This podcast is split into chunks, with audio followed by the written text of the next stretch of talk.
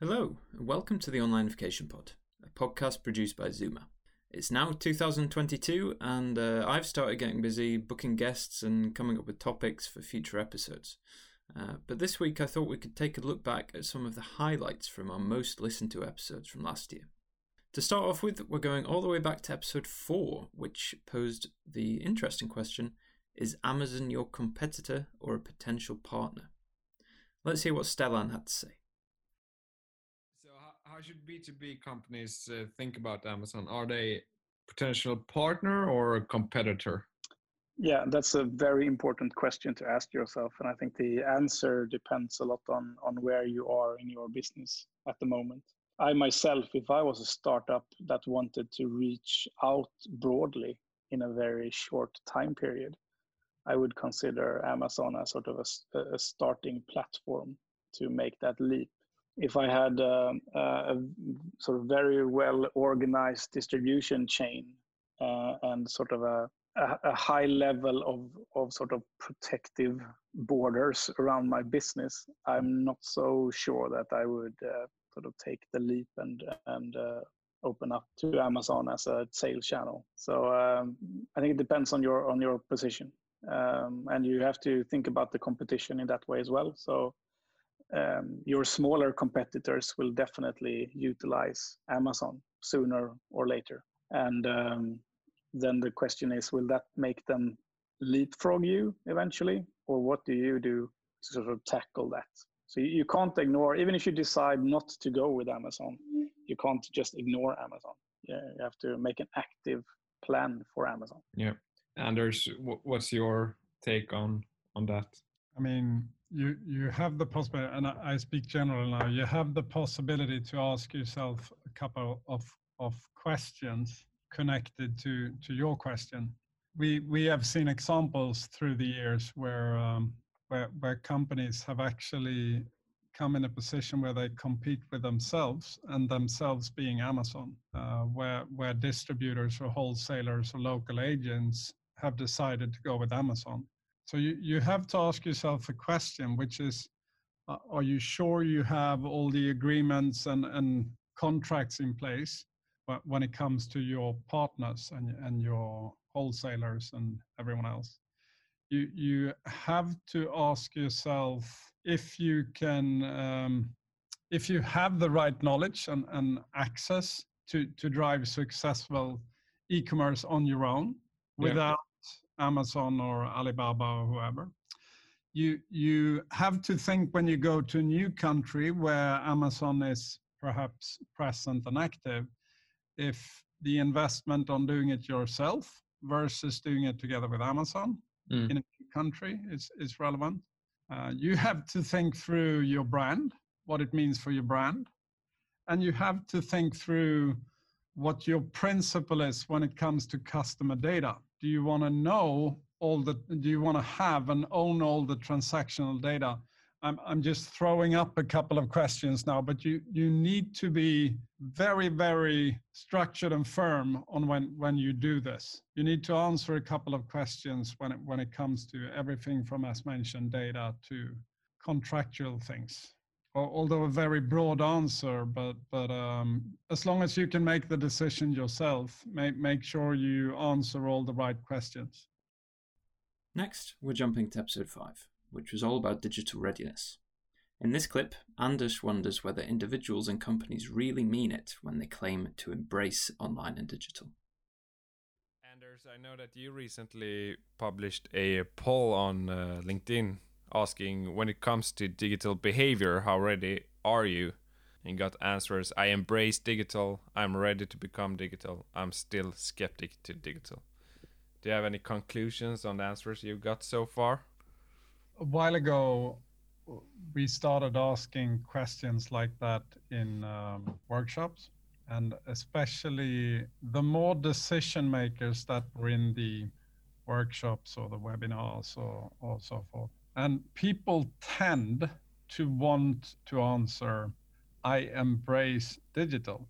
I believe that that should be the one where very few answer that. I, I think and again, up until March 2020, no one was allowed to answer that almost. and and when I look at people answering that, I get interested in how did you think when you put your name there? I can also look at the second alternative, where I would be very happy if most people actually put their names there. And and two of our colleagues put their names there. And I think it was at the point that I, when I looked at the poll the, the last time, four people were there. And, and I asked one of those colleagues, Did you put your name as I am now ready? Yes. I cannot put my name in the other one. Why? I don't run my life through voice. I don't order everything possible to order through online and so forth. And I understood why he put his name there. Then yesterday, another colleague said, Have you seen who's been putting that he is now ready? Where should I then put my name? Yeah, depending on how you think. Where do you want to put your name? I want to put my name that uh, I embrace digital. How the hell could he put his name on I am now ready? So it depends on what you compare with and, and how you think. I would love if more people would be honest and actually put it under the third alternative i'm skeptic and i think it's healthy that people are skeptic to digital it, it's a broad question from us but i think it's very healthy to be skeptic and it doesn't matter if you go to the sort of sort of reference of the social dilemma or if you're a decision maker in the company in a company saying of course i'm skeptic we've been investing lots of money and never seen any actual result of it. So, so I, I just think it's an interesting thing to look what what people answer. This next clip is from the very first episode of the pod, which we published all the way back in February last year. That episode was all about working remotely and the challenges of managing a remote team. Um, but I chose this clip because at this point, Anders gives a prediction of what he thinks the office will look like in the future. Uh, and it actually turned out that his prediction was pretty accurate. Let's take a listen. And, uh, and on, on, a, on, a, larger scale, this is obviously also the, the multi billion dollar question, both in, in real estate, but also for many large corporations. Mm. How much uh, office space do we need, and uh, how what would it, what will it look like? Mm. Imagine that everyone in Zooma had to be in the office from tomorrow. Someone forced us to be in the office tomorrow.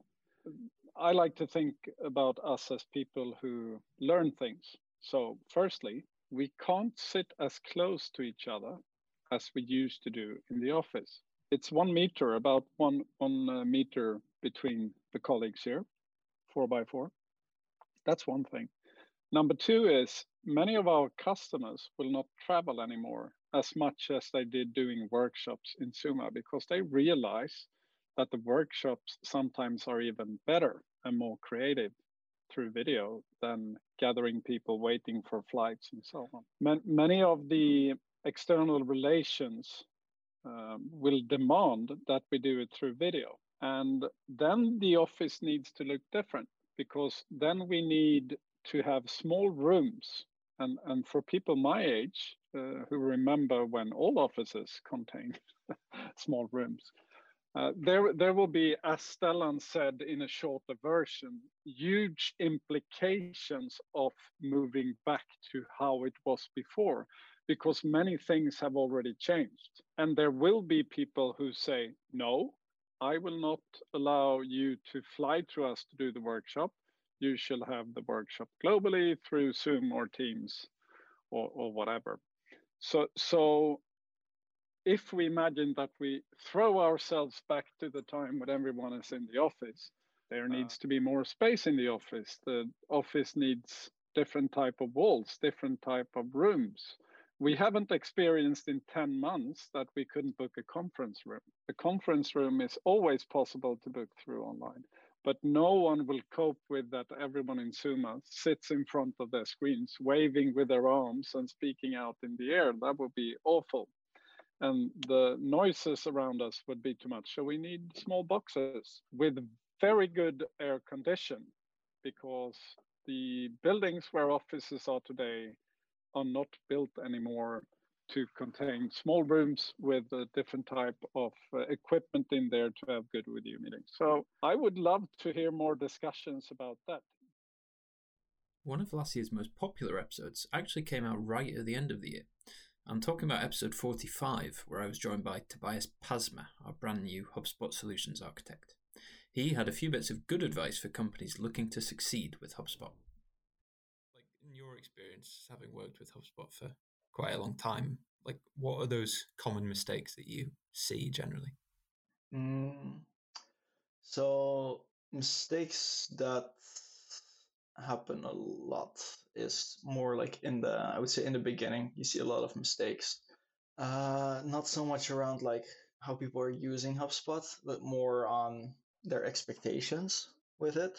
Uh, HubSpot themselves and HubSpot partners are pretty good at selling HubSpot, but that comes with the consequence that sometimes the expectations are uh, different from what they are. Um, and that can be that it's, um, well, if we implement this, then we are going to generate more leads. Yeah, no, that's only half the story. Or if we implement this, then we're going to have higher quality leads. No, it's you just get an empty toolbox. It's what you do with it that makes a difference. Um, so I think that's uh, that's of course a very uh, common mistake, or that it's like uh, implemented as a as a project. Like uh, yeah, we have a project uh, HubSpot implementation, and uh, okay, so we have someone available to do this the coming uh, two months, and after that, after that we'll see, and then nothing happens. Um, then there's maybe like two ebooks live and maybe three blocks published in a year. And then it's like, yeah, we're not seeing an ROI of this. Yeah, we're going to cancel. Like, oh, you didn't even try. yeah. I think that's uh so around like expectations and like the amount of like time invested, uh quite a lot of mistakes that come from there and then a little bit more. Another thing is that there's no like real owner of the tool.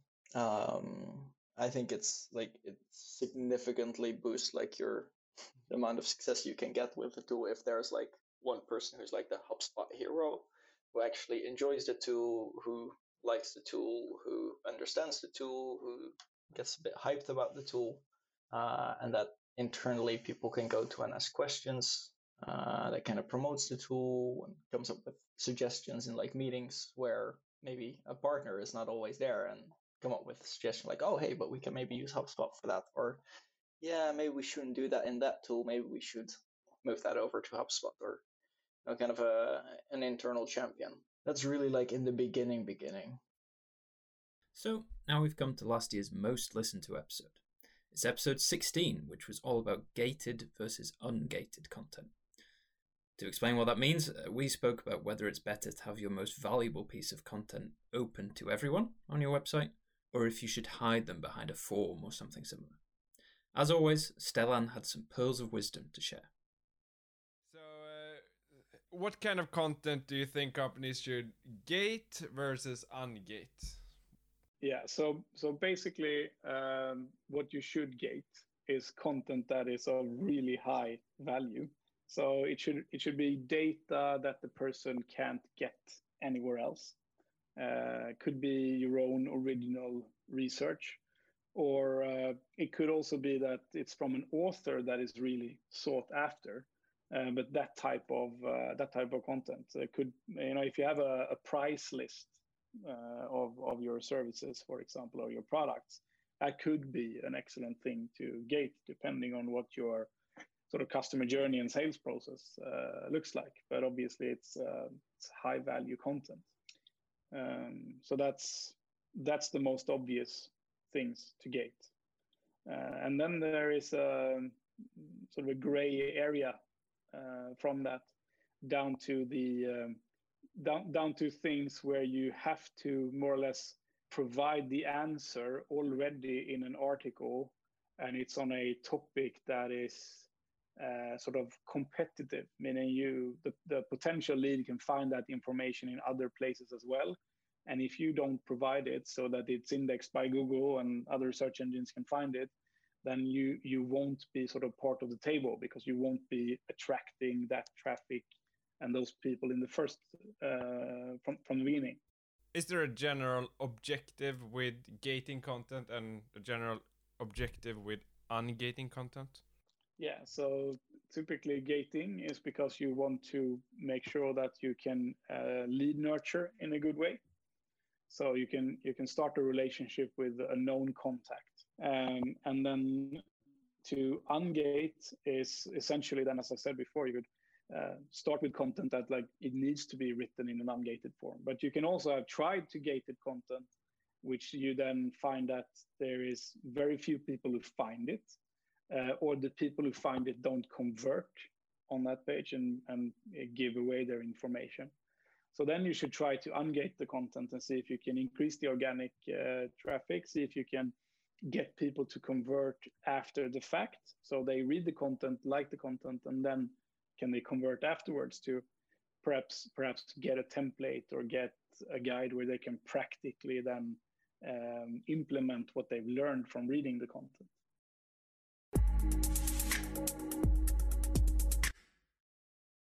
Well, I hope you enjoyed this little retrospective of 2021. I'm really looking forward to uh, to seeing what discussions we're going to have in 2022. And if you'd like to listen to them, you should subscribe. You can do that either right here in uh, the podcast app of your choice or over on our site, zooma.agency. Just Google the Onlinification Pod and you'll find the right place. Thanks again, and uh, we'll see you next time.